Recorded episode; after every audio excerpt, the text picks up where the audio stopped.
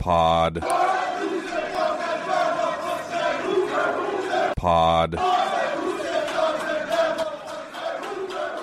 Pod. Welcome back again to another episode of Say Who Say Pod. He's Danny O'Neil. I'm Christian Caple. It's Oregon week for the Washington Huskies, the 5 and 0 Huskies against the 5 and 0 Ducks at Husky Stadium on Saturday.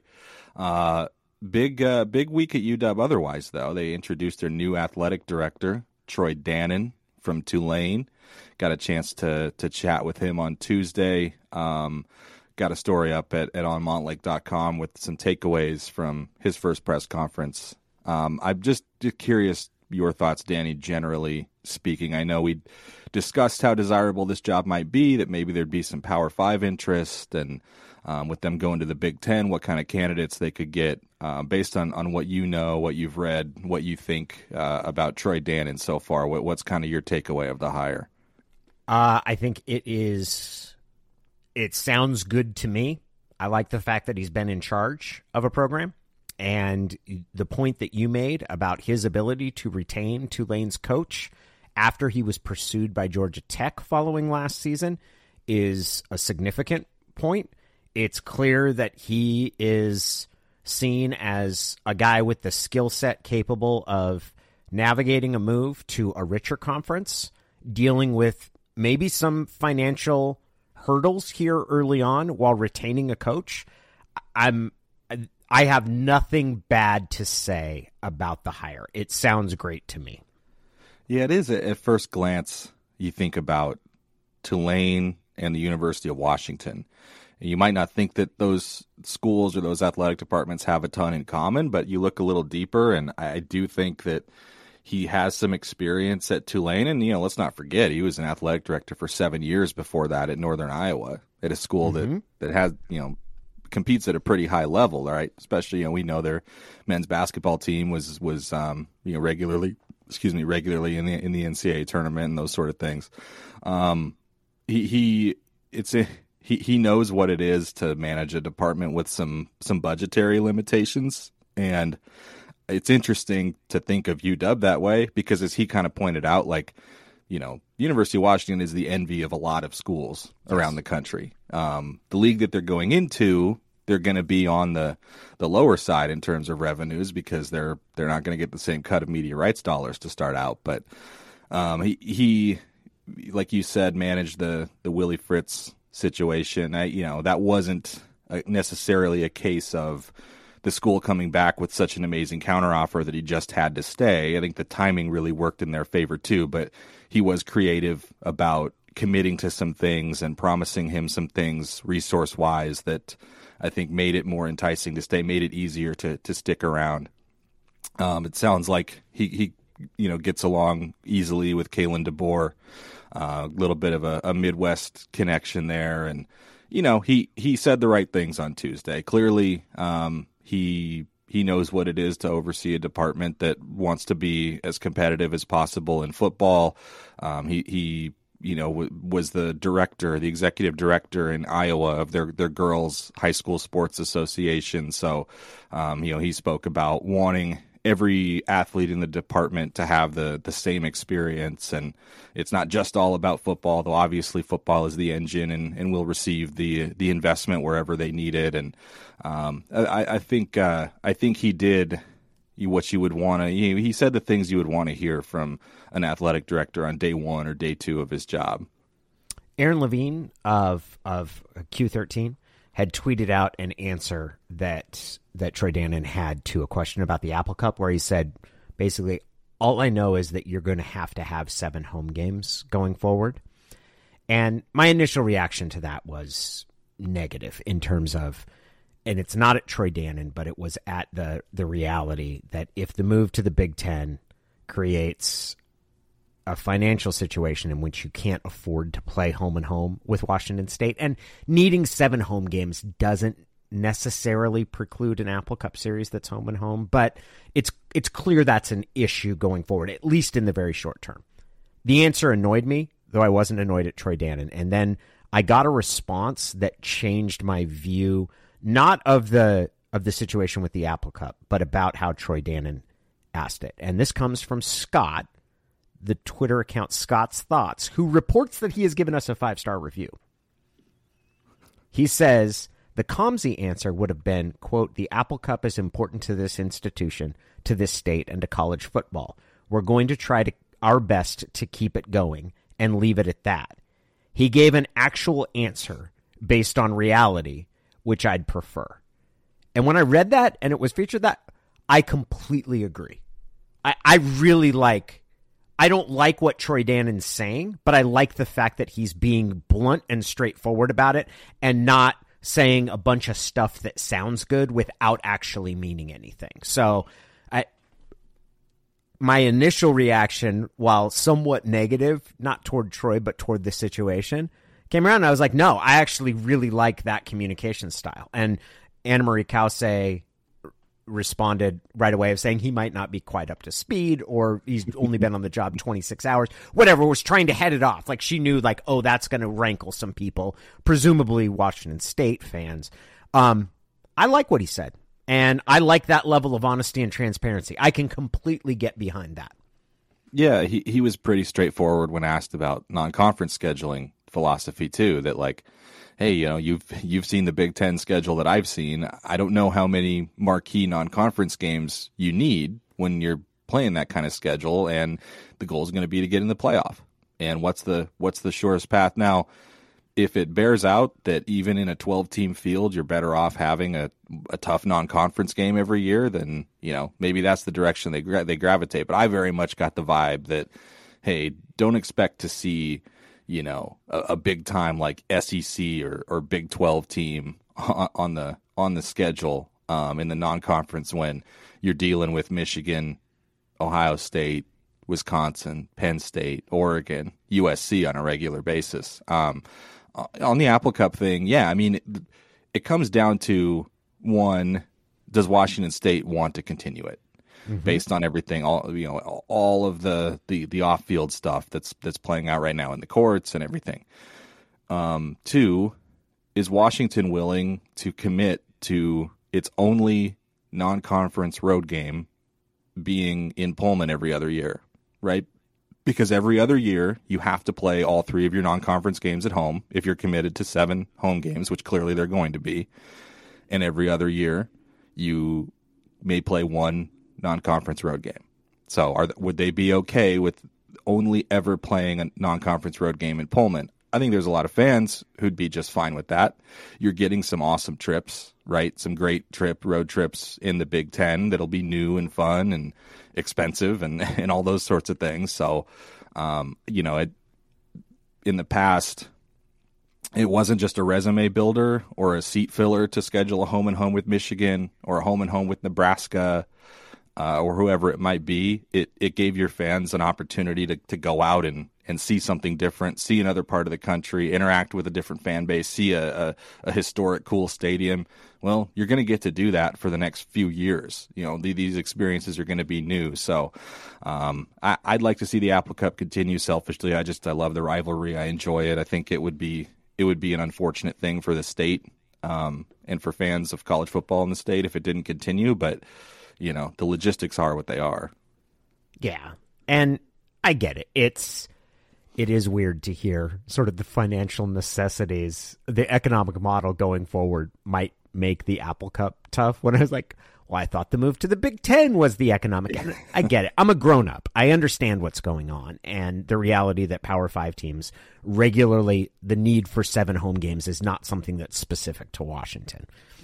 It's it's still tough to hear we're talking about one rivalry that might be a thing of the past. There's another rivalry that will very much be alive going forward, carrying into the Big Ten, uh, playing out on Saturday for the final time in the Pac 12, Washington against Oregon, to preview that game. We welcome in a, a good friend of mine, a former colleague of mine, uh, a, a, fellow Substack uh, pirate, so to speak, uh, good reporter, good writer, proprietor, owner, founder, CEO, COO, CFO of the I 5 Corridor, i5corridor.com. Tyson Alger is here with us to help preview Washington against Oregon. Tyson, how are you doing this this very early Wednesday morning?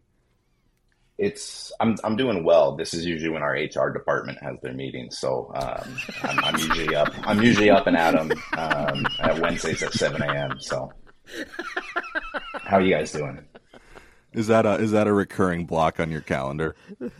Yeah, yeah, it's God, and the the guy who runs it is just a pain in my ass. See, that would be really funny. You have the one HR department where everybody can swear at each other. You're yeah, like, we yeah. need it, you it, to get things in on time. It, no! it, gets really weird. It gets really weird though when we start going through the complaints box, you know, because it's uh, I don't I don't remember putting them in there. So yeah, a little uh, Tyler Durden situation. yeah. Uh, my my wife likes to say that my she doesn't like the way my boss treats me. Uh,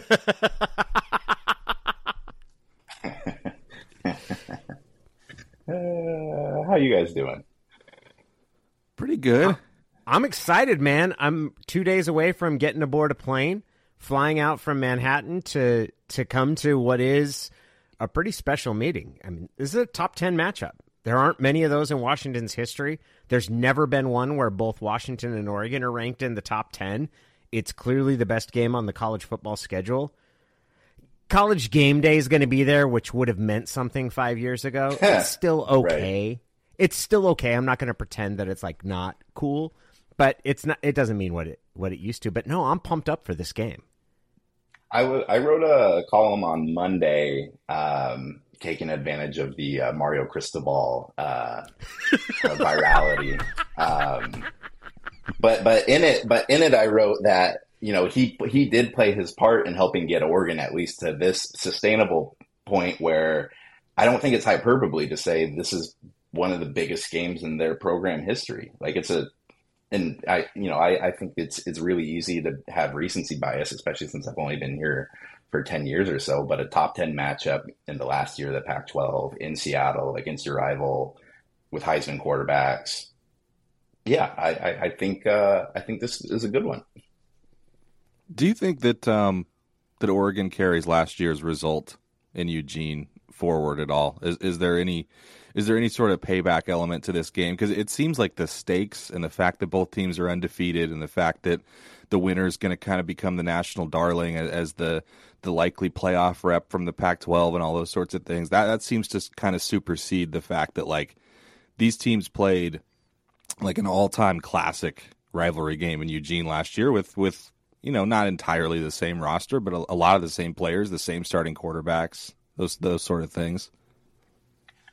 I think there's a little bit of that, but I also think it's it was dampened down by the fact that the Oregon Oregon blew that game against Oregon State a couple weeks later too. Mm-hmm. Like it, it, wasn't it wasn't that Washington completely cost them like their entire season. It's that the Ducks were going to implode anyways.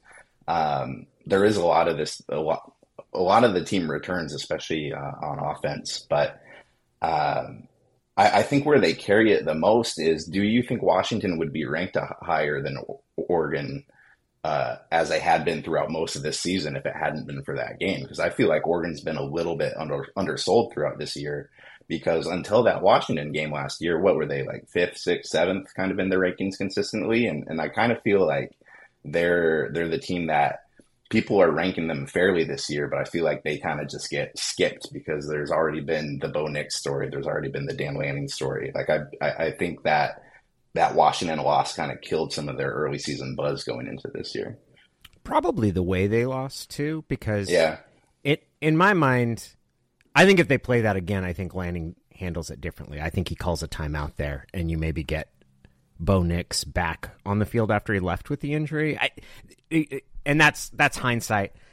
It, it appears that Dan Lanning's a really good coach, and I'll bet that he learns from that. But I think the way they lost, I I do th- I, I, I agree with what you're saying, Tyson. That I think that that game had kind of set the table for how those two teams have been ranked and perceived this season. Yeah, because I, I, just think it. I, I think again, like the, the, way they lost that game, or the second half of the Oregon State game, where Oregon State didn't have to throw the ball once to come back from multiple scores. I, I just think it.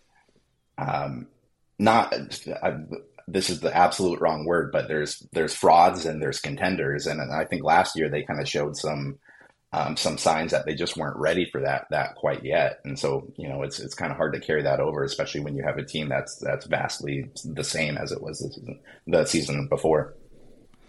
How much do you think we know about Oregon through five games? Because I I feel like that the the vibe's a little similar for the Ducks and, and for the Huskies going into this game, where you know Washington had a non-conference slate that was like, uh, how good are any of these teams? Cal and Arizona are their two Pac-12 games, um, and I think you can see some signs that they've improved defensively in certain areas from from last season, and you know we all know that Michael Penix Jr. is good and Rome Odunze is good. Jalen McMillan is good. Obviously, they have some talent, but it, this this kind of feels like um, both of these teams are so much better than anything that either of them have seen so far. That this, you know, we'll we'll, we'll learn a lot about uh, each of them on Saturday. Yeah, I, I, think it's it's pretty hard to tell. Um, this just visually, this isn't the best Oregon team that I've covered. Like they don't blow me away really in anything they do, but like when you start to like look at the stats, um, they have a top ten scoring offense, they have a top ten scoring defense, they have as many sacks through five games as they had all of last season. Like they've they've kind of fixed the things that they needed to do, but it, there's just it's been so hard to tell because they've played Colorado and Stanford, and um, you know Texas Tech with was a test. I thought they looked pretty shaky in that game, but again, that is a week two road game where they did come back in the fourth quarter in a relatively tough environment. Um, I think they're good. I just don't. I don't know where where that ceiling is yet because again, it's I I don't think Colorado is a good football team, and so I, I think it's kind of tough to judge. But I do think Colorado has a decent offense, and I think the Ducks' biggest question this year was can they stop anybody, especially in the passing attack. And Oregon's Oregon secondary has improved substantially compared to last year, and they did limit Shedeur at least a little bit. All right, take Bo Nix out of this. You can't answer Bo Nix to the following question. Who's the most important player for Oregon on Saturday? Probably, probably Khyree Jackson. Their their their number one cornerback. He came he came over from Ole Miss last year, and he's been all good. over the field. He's yeah, he's good. I don't know football like super well, guys, but like there are certain guys like when you watch and you just see them like it just seems like they show up in every big situation like that. That he's been that guy through the first four or five weeks. Um, he was a little banged up coming out of last week, or sorry, out of uh, the last game, but he, has been practicing this week. He should play. Um, but yeah, if, if Oregon's going to win, they're going to have to probably force a turnover or at least like limit the Washington's passing attack and, and to some extent and that's just something that they didn't do super well last year. I, I think they have a lot more depth in the secondary, but like he's their number one dude, and like he can make a difference for them. Yeah, I'm I'm not going to sit here and tell you like I know football super well, but I know people who know football super well. And Khyree Jackson is seen as one of the absolute best NFL prospects. Like that's that's feedback from people playing at the and scouting and coaching at the at the next level. He he's a really really good player, and in a game that's going to have a lot of NFL draft picks, there there's a chance he ends up being the highest one. Just watching Oregon's defense compared to last year, like he's a prime example of like guys are just like in sync and like where they're supposed to be. There was so much miscommunication last year. Um, and there was also just a lot of body types that weren't meant for the defense that Dan Lanning wanted to run. Like Noah Sewell was running at like 275 last year as at, at, linebacker and just couldn't cover anybody. And that's part of why Oregon just got absolutely picked apart in the passing game. Um, and so, yeah, it's, it's just, it's, it's been a lot more fun to watch them defensively this year because they're just not, uh, it, it just doesn't look like they're covered in molasses at times. Don't let Danny fool you, by the way. He was up even earlier than I was grinding tape this morning. He's always grinding tape. There's nothing he I'm, I'm, I'm, I'm, I'm, surprised with uh, how successful you folks have been on Montlake. You don't have like your own like film analysis guy. Like you don't like have like a whole like. You can see here they're in a cover two shell. When they're in a cover two shell, and you got a you've yeah. got a bare front. Oh, God, Coach. Uh, you, you did you guys? Did you guys? Did you guys see James Franklin this week? Oh no! Did he have a Did he have a, a tape guy explosion? No, it was the opposite. A guy came on and oh. goes, "Is there ever a situation where you just tell your quarterback to throw it deep? Like I don't care what the coverage looks like, just huck it up there, make a play." And Franklin's like, "I don't understand what you're saying. That's that's nothing nothing we would ever say. What you're saying actually makes my skin crawl. And then the guy repeats the exact same thing. It was quite funny. Was it a are press conference or his coach's show? It was a press conference. Are are you guys good at watching like you'll see these clips come up on Twitter all the time where it's like question destroyed or like look at the like, or just like awkward you get this on the Oregon beat for one specific reporter all the time. Uh, I I can't sit through and watch the look at this bad reporter question highlights on Twitter. Like it makes my skin crawl. I get I get secondhand embarrassment all the time. I just I just can't do that. It's very oh. uncomfortable. Yeah. Oh, see, I love it. The best, the, where it's the best is the NBA because they've made those press conferences into actual content that the at, that NBA TV shows, and it's set up. At any point in a press conference, if the person answering questions wants to make the person asking the question look stupid, they can. And I don't get secondhand embarrassment. I I think it's legitimately funny, like performance art. I, I I envy that. it's uh yeah, I mean we live in fear out here that Kalen DeBoer is just gonna rip someone's head off at, at any moment, you know. He's too nice, right? yeah, it, it's, it's so, like I I'm very much being sarcastic. It's it's hard to uh, it's hard to imagine what would have to be asked for for him to to try to make somebody look bad it, it, it's funny because uh, Lanning is. Uh, I'm not going to say Lanning's mean, but he can be quite the opposite. Like he'll he, he's the guy he's the guy who will take uh, one specific word in your question and use that to kind of deflect the entire. Like, oh, I wouldn't say this, or what do you mean by that? You know, he's just. Um, he's he's a he's a tough cookie. He's he's he's he's a tough cookie. I do enjoy the guys who like you, you can just tell that they are they are simply not going to agree with the premise of any question because they're just in that mood. or you could be like, "Hey, Dan, w- would you say that um, it was 71 degrees and cloudy at kickoff today?" And be like, "Well, wasn't, I don't know. It wasn't really it wasn't that. really cloudy. I saw some good sun breaks, so I don't think I agree with the characterization of cloudy." it, it, was after um, or it was after Oregon's second scrimmage during fall camp. Uh, he came out and he was like, the defense looked better, uh, the offense played okay. And the first question somebody asked, like, how did the defense look better? And he just completely locked down. He's like, you know what, you guys are really pressing me on this. Like, you know, I'm not going to get into details of this. And so I came, I came down uh, the next week, and I, I, I some sometimes I, I let the intrusive thoughts win, and this time I'm glad I, I, I buckled it down because I had a, a, complete list of completely non football related questions I was going to ask. I was going to ask him what he thought about like the PGA Tour's rollback of the drivers, and and you know like just the Kansas City Chiefs, and um, and then I chickened out. I, I couldn't do it. it was too early in the season and they might be good. And I was like, ah, I can't, I can't blow this this early. You know, let's let's wait till they get through Texas Tech before we start playing around in the press conferences. Hey, you you mentioned Oregon's pass rush and how many sacks they already have this year, and I know Jordan Burch was a, a big acquisition for them in the portal. Uh, he's got three sacks. I saw Dan Lanning was kind of talking about the impact he's made last week. Is he a, big part of that? I mean, is he a big reason why they're getting after the quarterback more? Are there other guys who have who have stepped up who you think are maybe of of more concern or, or equal concern for Washington?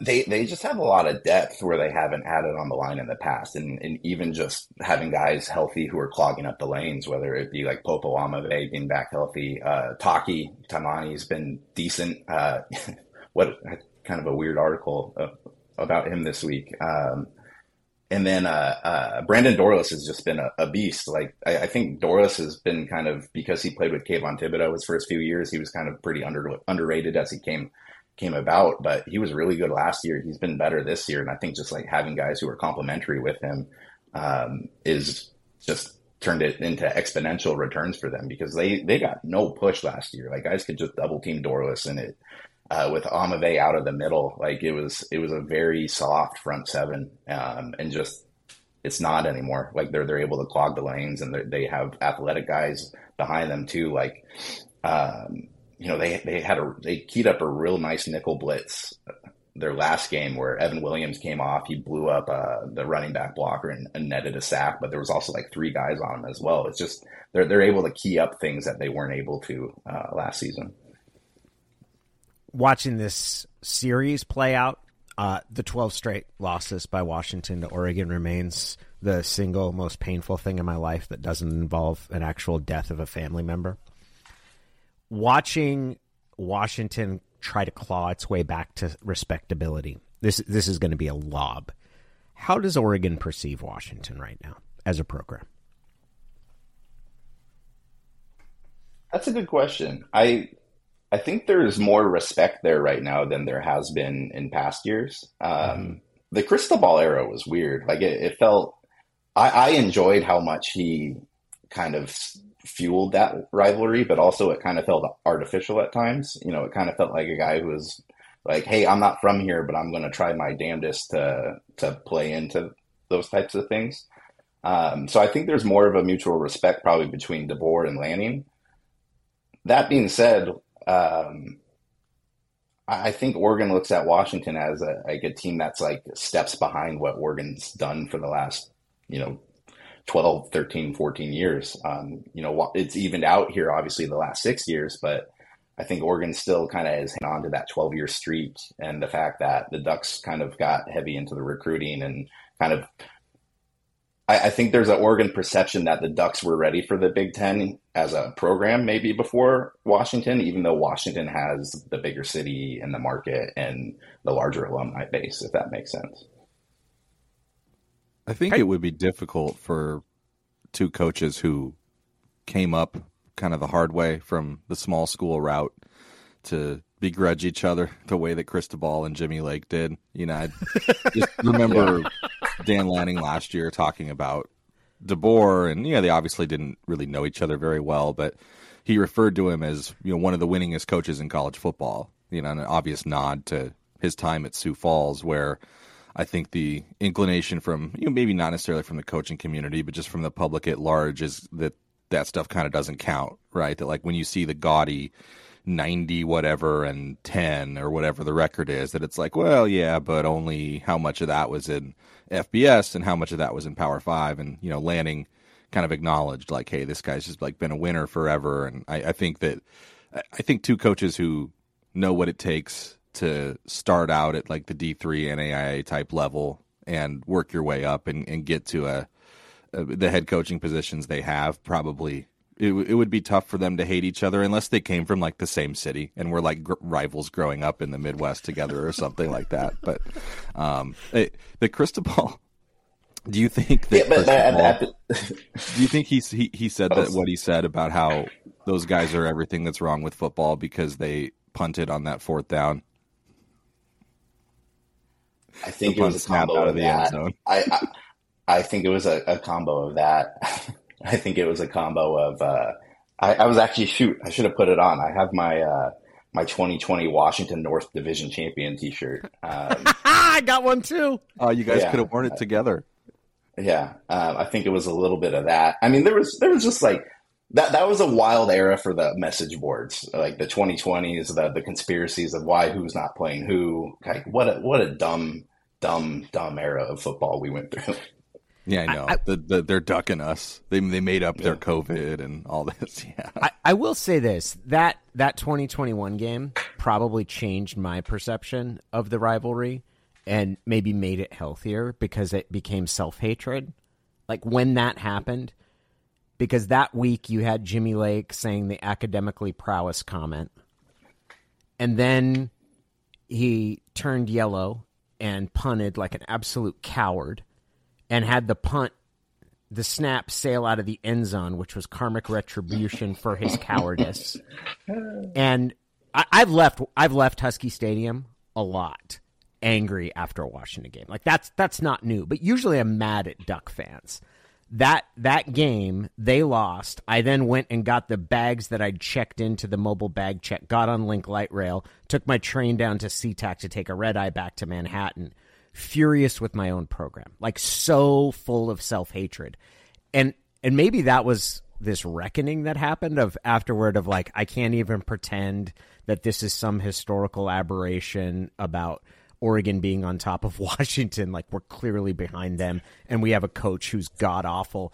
I I feel healthier about Oregon. Like I I feel it's a healthy rivalry again instead of this sort of kind of toxic animosity that I felt before. Well, well, uh, that's what Washington did to Oregon in 2016 too. I mean, if if the Huskies don't put 70 on Mark Helfrich in Autzen Stadium, maybe he's still roaming the sidelines, and the Ducks are like, uh, and the Ducks are like, uh, like a like a 20, like like le- legitimately, like they were looking for reasons not to fire him that year, and he kept giving them whether it was losing the Civil War or uh, getting beat by 70 by Washington, and then coming into the press conference and saying it was a train wreck or it felt like getting hit by a train.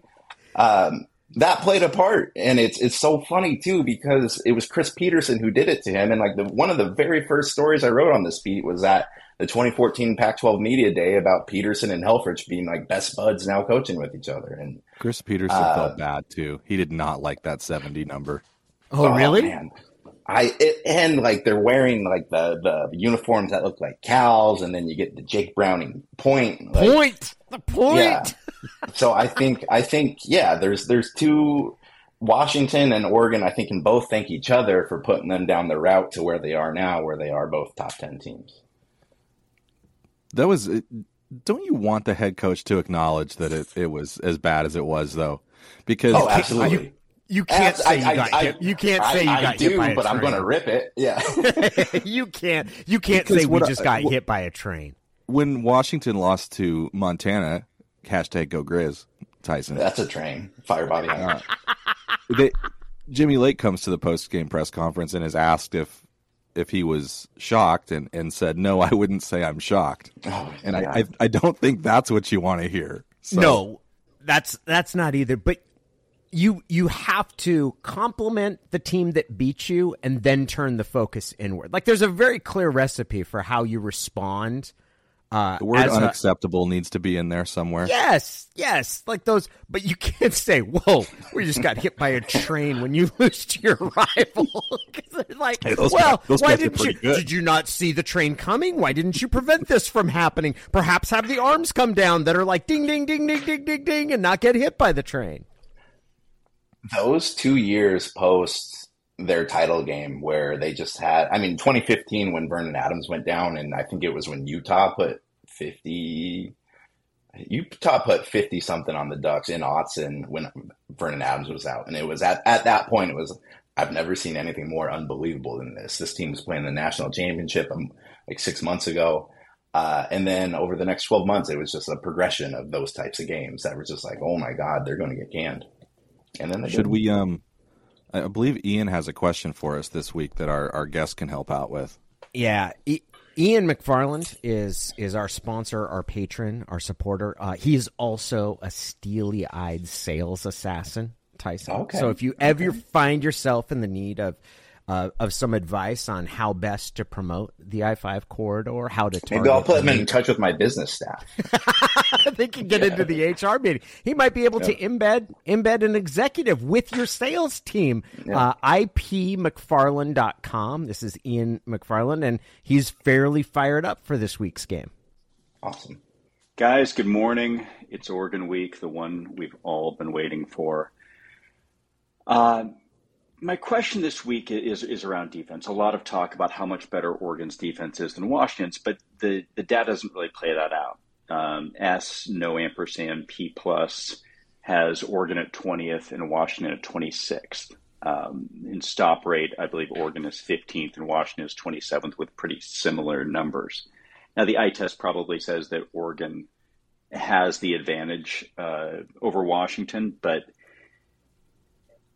the the question is really what does each team do to win?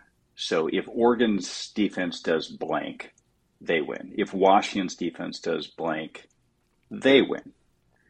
God willing, it's the second one. Go dogs, beat their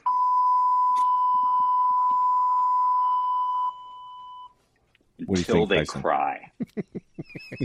oh no, I talked over the end. See, if if if if Ian wants to come over and, and um, uh, share some of his uh, sponsorship abilities on the I five corridor, he wouldn't have to bleep that out because we're oh, real. You, you know, curse? we're we're we're not we're not corporate like you guys. Like we we got out of the rat race to not have to beat around the bush. But hey, you know what? You guys do you. You Seattleites, you know, a little bit snooty. I understand. We just we just think the bleeping's funnier.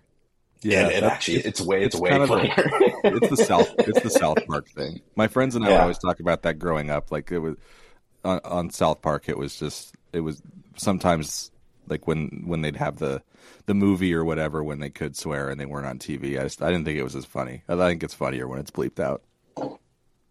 Uh, so it was it was what does one? I don't know if Oregon's defense is all that much better than Washington's. Again, as we talked about earlier, it's it's a, still kind of need to see them play uh, a complete football team like Washington is. Uh, if Oregon's going to win this game, I think they got to go the similar mold where they've turned the ball over once this year. If if they don't turn the ball over and if they're able to produce like one pick or two picks against Penix, I think that puts them in the game. But if they get into a, uh, just a straight up throwing battle, Penix is a better passer than Bo Nix. Bo Nix is very good, but Penix is elite. Like he's he's the best in the country in my opinion. So I, I think if if the Ducks are able to at least produce a flip of the field or, or pick him off and, and continue with not turning the ball over themselves, I think that puts them in the game. I think this is for Washington. It's about tackling. Washington's going to have to tackle well, Yeah. and that's something that hasn't. It certainly was an issue last season, but really last season it was more about big plays and letting guys get behind them. This is going to be an issue about about tackling well for Oregon's defense. I think the question is the pass pressure, and Michael Penix is really good at, at getting rid of the ball, but even a quarterback with that ability, if you can if you can affect and get to him and force him to make decisions sooner than he wants to, I, think that's Washington's had some injuries along the offensive line. So I I think that is the big question when Oregon's on defense is are they going to be able to get pass pressure on Penix? And when Washington's defense is out there, it's really going to be about their tackling. Yeah, I, I agree uh, in terms of getting pressure on Penix. That's really what I'm watching. Can they protect him? Can they give him time? Or is Oregon's front, which is so much more athletic and talented than any Washington has seen so far, are they going to be the first team to really get after him a lot? Um, for Washington, I, I'm really looking hard at first down. Are they giving up four, five, six yards a carry on first down? Are they letting Oregon um, into second and me- second medium that lead to third and short, or second manageable that leads to them moving the chains? And you know, are, are they uh, are they going to contain Bucky Irving better than they did in Eugene last year?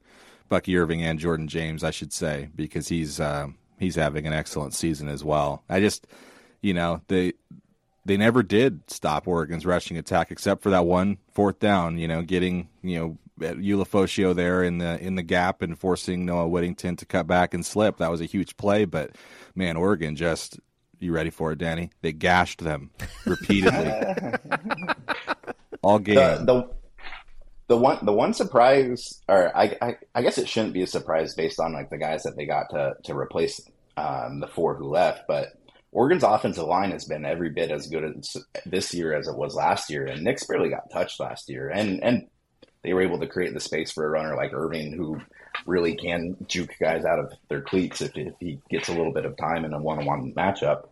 Um, but like getting Ajani Cornelius, uh, a Jackson, uh, Jackson Powers Johnson has turned into one of the better centers in the conference. Um, Josh Conerly Jr. has been really good this year, who came from up from up your guys' way.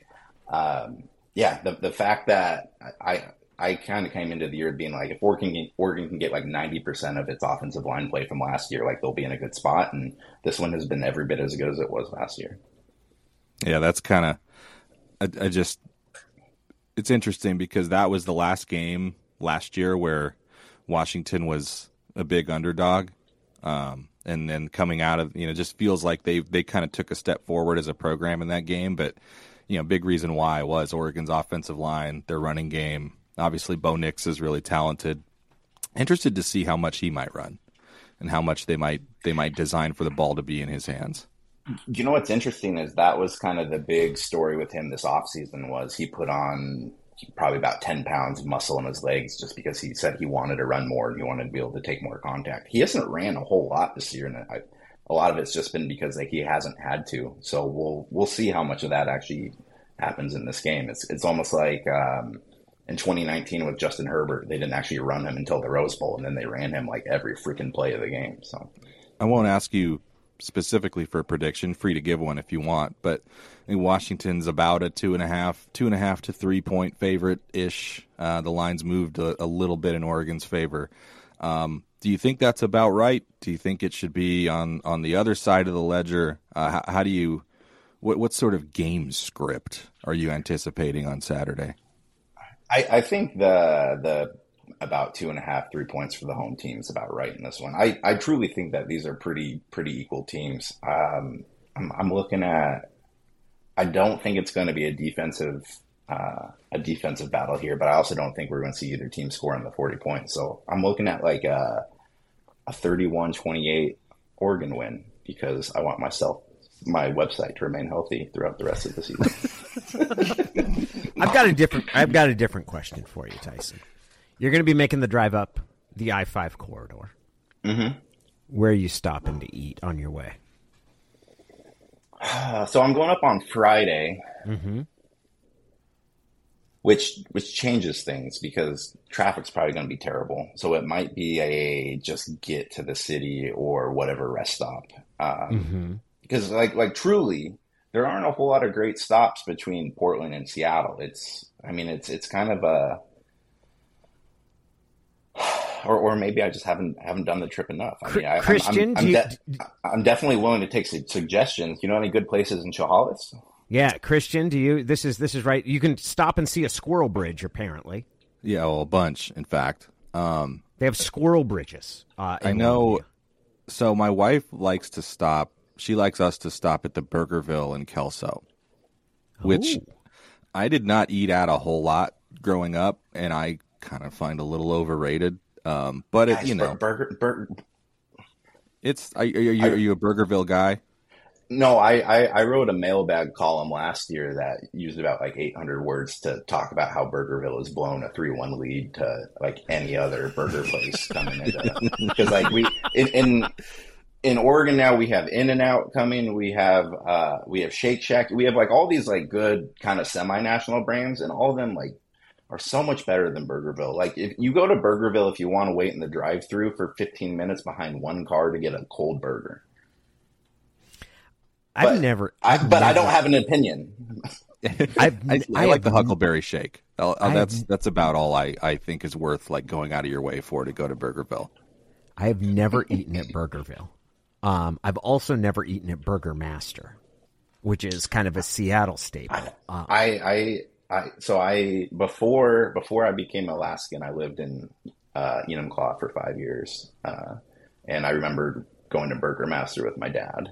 But it's just like a, a faint memory. I don't remember if it was good or not, but yeah, Kid Kidd Valley's a solid burger. I will say this: Shake Shack, Shake Shack is ass. Like I, I think Shake Shack is a terrible establishment. I've never gone there and gotten a burger where I've been like, oh, that was a good burger. And I've been to the ones here in New York, but maybe maybe I'm biased. I never ate at the Shake Shack. That, oh, I love Shake Shack. Coast. I really? love Shake Shack. Yeah, I, I, I like their um I like their burgers. I like their chicken sandwich too.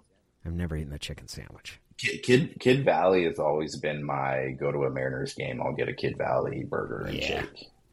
Yeah, yeah, Kidd Valley's fine. I it just it's hard to mess up a burger if you want a burger, I feel like any restaurant that like does burgers, you're you're gonna be satisfied enough. I don't know if it's cold, that's a little different story, but yeah, maybe I just have uh, ridiculous standards or am, am overly picky, but I, I definitely have a pecking order for burgers. Zippy's over in West Seattle was a place that I absolutely loved. Little Woody's on Capitol Hill. Mm, uh, for a long time, the Palace Kitchen had the best burger in town. I was convinced.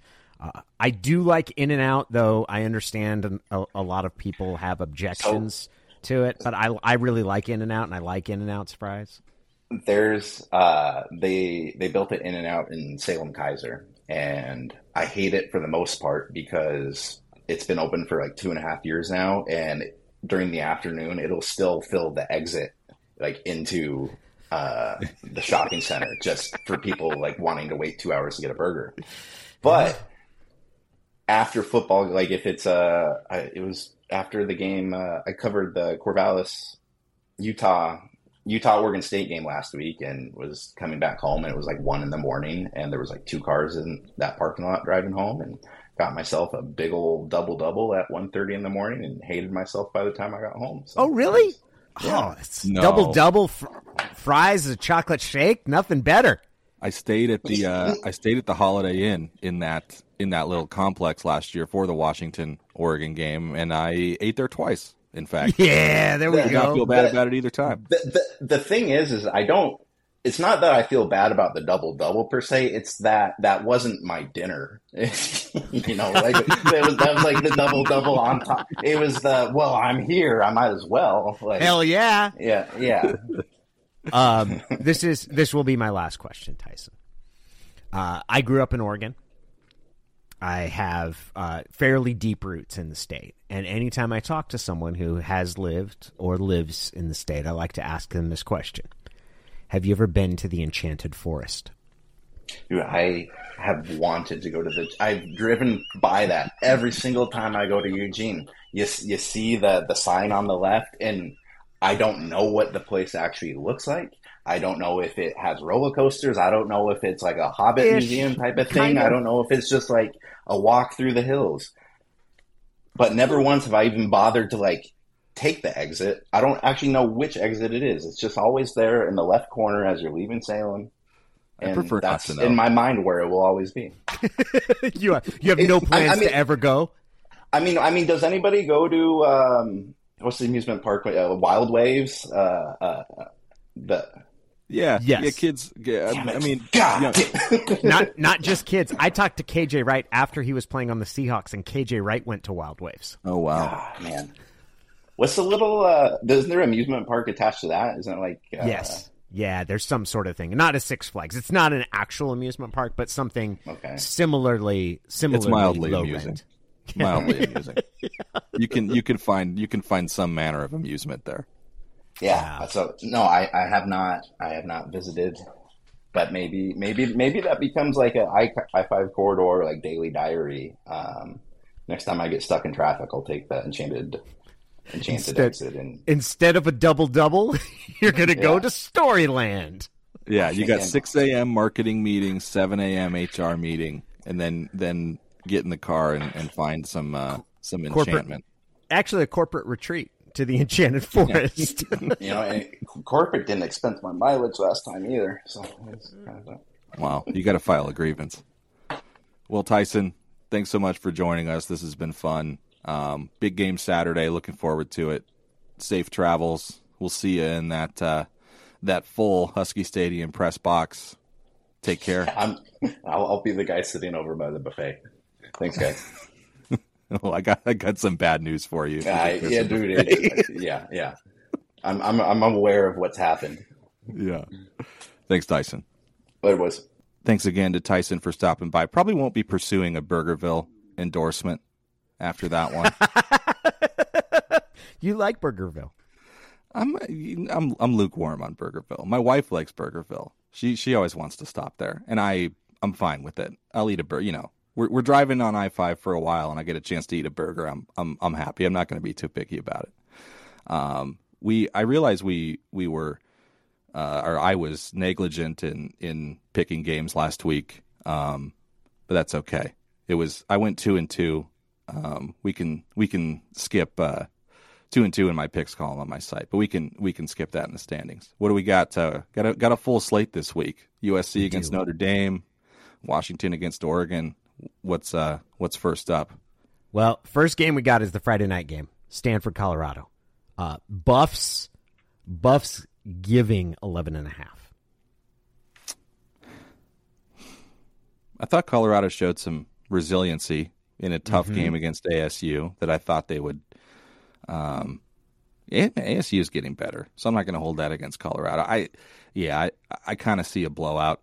Um, Stanford really? just Stanford Stanford's the worst team show. in the conference.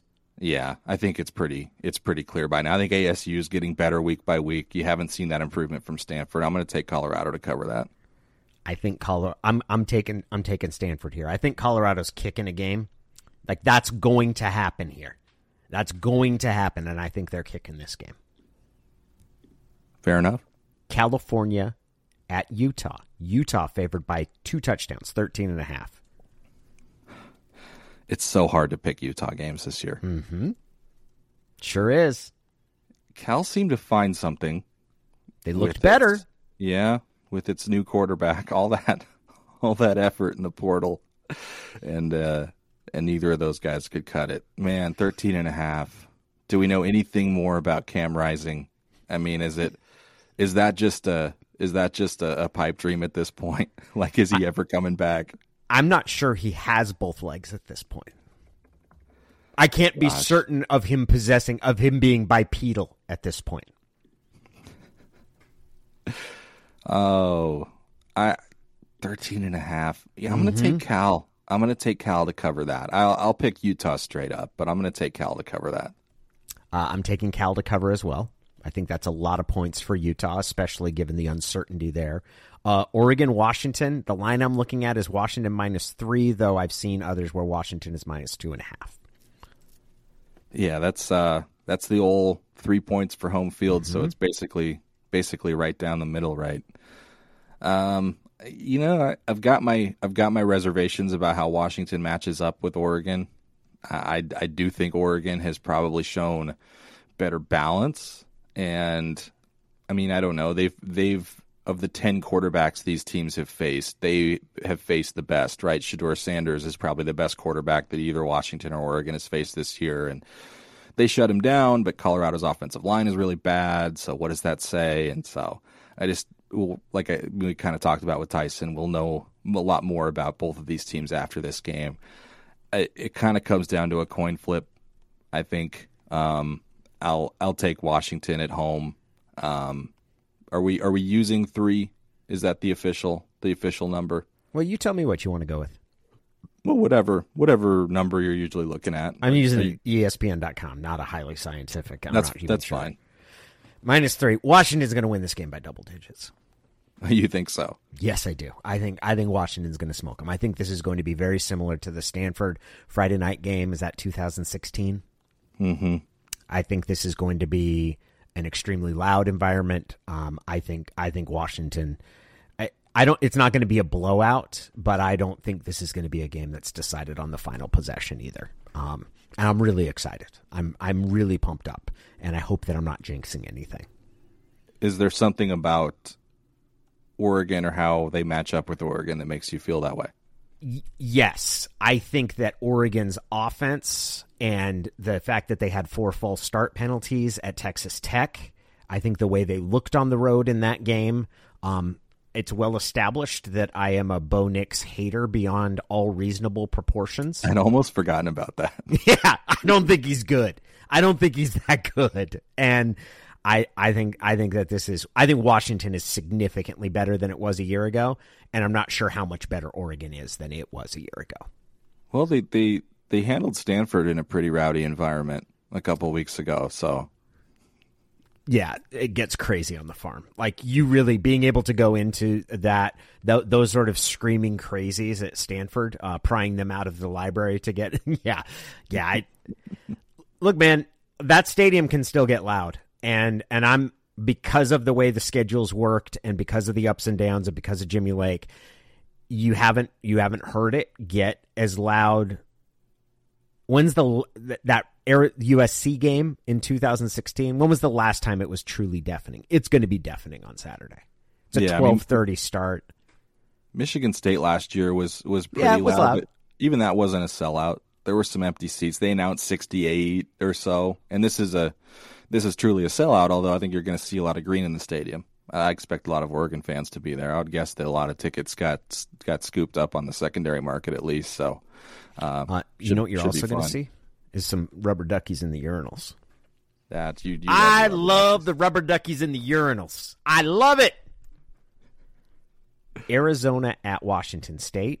Cougs favored by eight. Dickert getting mentioned as a potential target for Michigan State. What do you got? Yeah, I interesting trajectory for these two schools right now. I mean, Washington State got uh, got pushed around by yes, UCLA, and Arizona appears to have discovered something. Um, took USC into into triple overtime. Eight and a half, just eight or eight and a half. Uh, I have eight. Eight. Okay. Um, gosh, I'm gonna I'm gonna take Wazoo to cover the eight at home. Um, it does feel like a lot. It feels pretty steep, especially with the way Arizona has played the last couple weeks. But um, I, I, I like a bounce back game for the Cougs in Pullman. I think. I'm gonna take I'm gonna take the fishes. I'm I'm coming around on the fishes.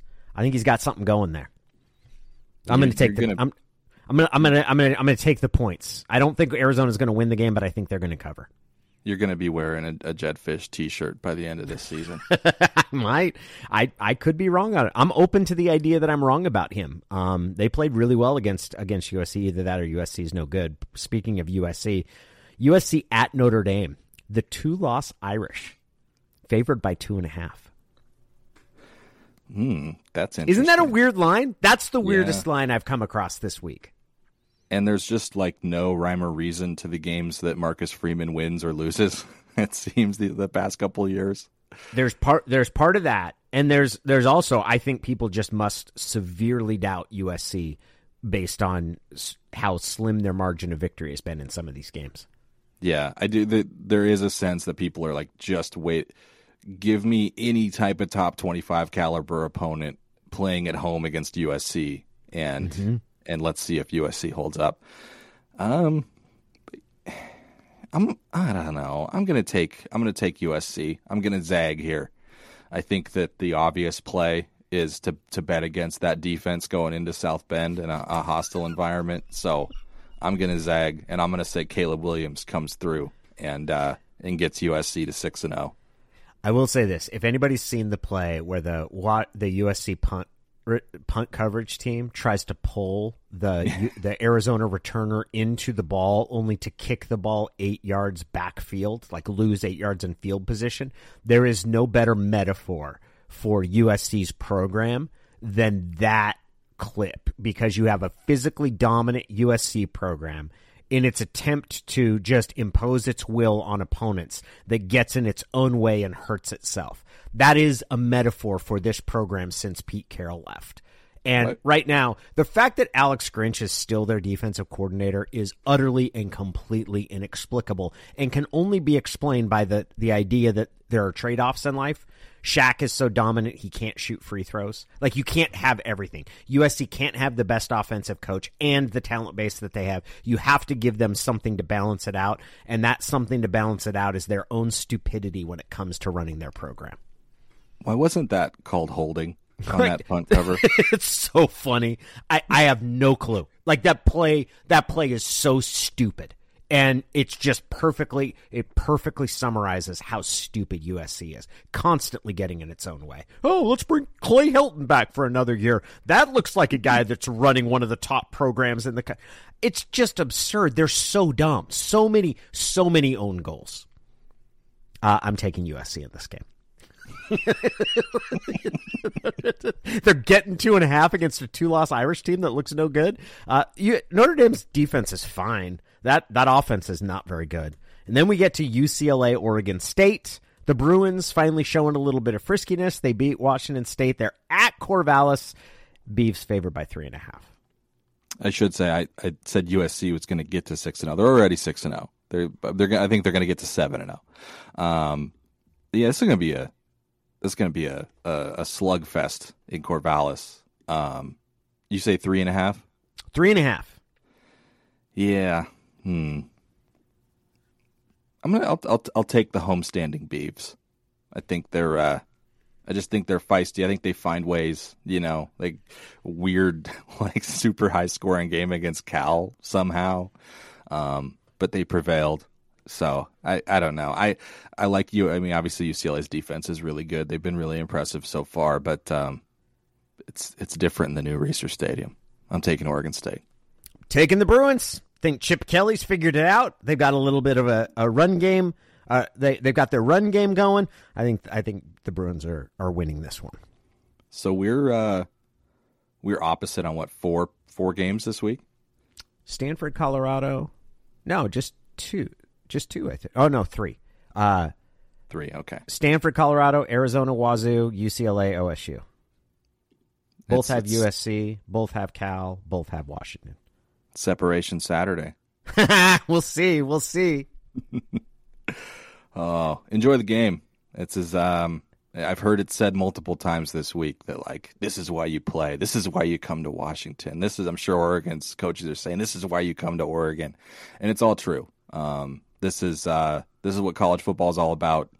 This is what everybody looks forward to. I mean, we looked at those schedules before the season and could see, okay, Washington should should win their first five, Oregon should win their first five, and and hey, here we are, sold out, college game day, all that. So um, enjoy it, enjoy every bit of it. If you're going, enjoy it. If you're watching from your couch, uh, Danny, enjoy the the flight out. And I'm pumped. We'll talk. Yeah, hey, Danny's Danny's fired up. He's been like we said, man. He's been grinding tape. He's been up watching. he's been watching film. No, man, uh, I've been practicing my aim at the urinal. That's what I've been doing. I'm gonna snipe some of these ducks. We'll talk to you next week.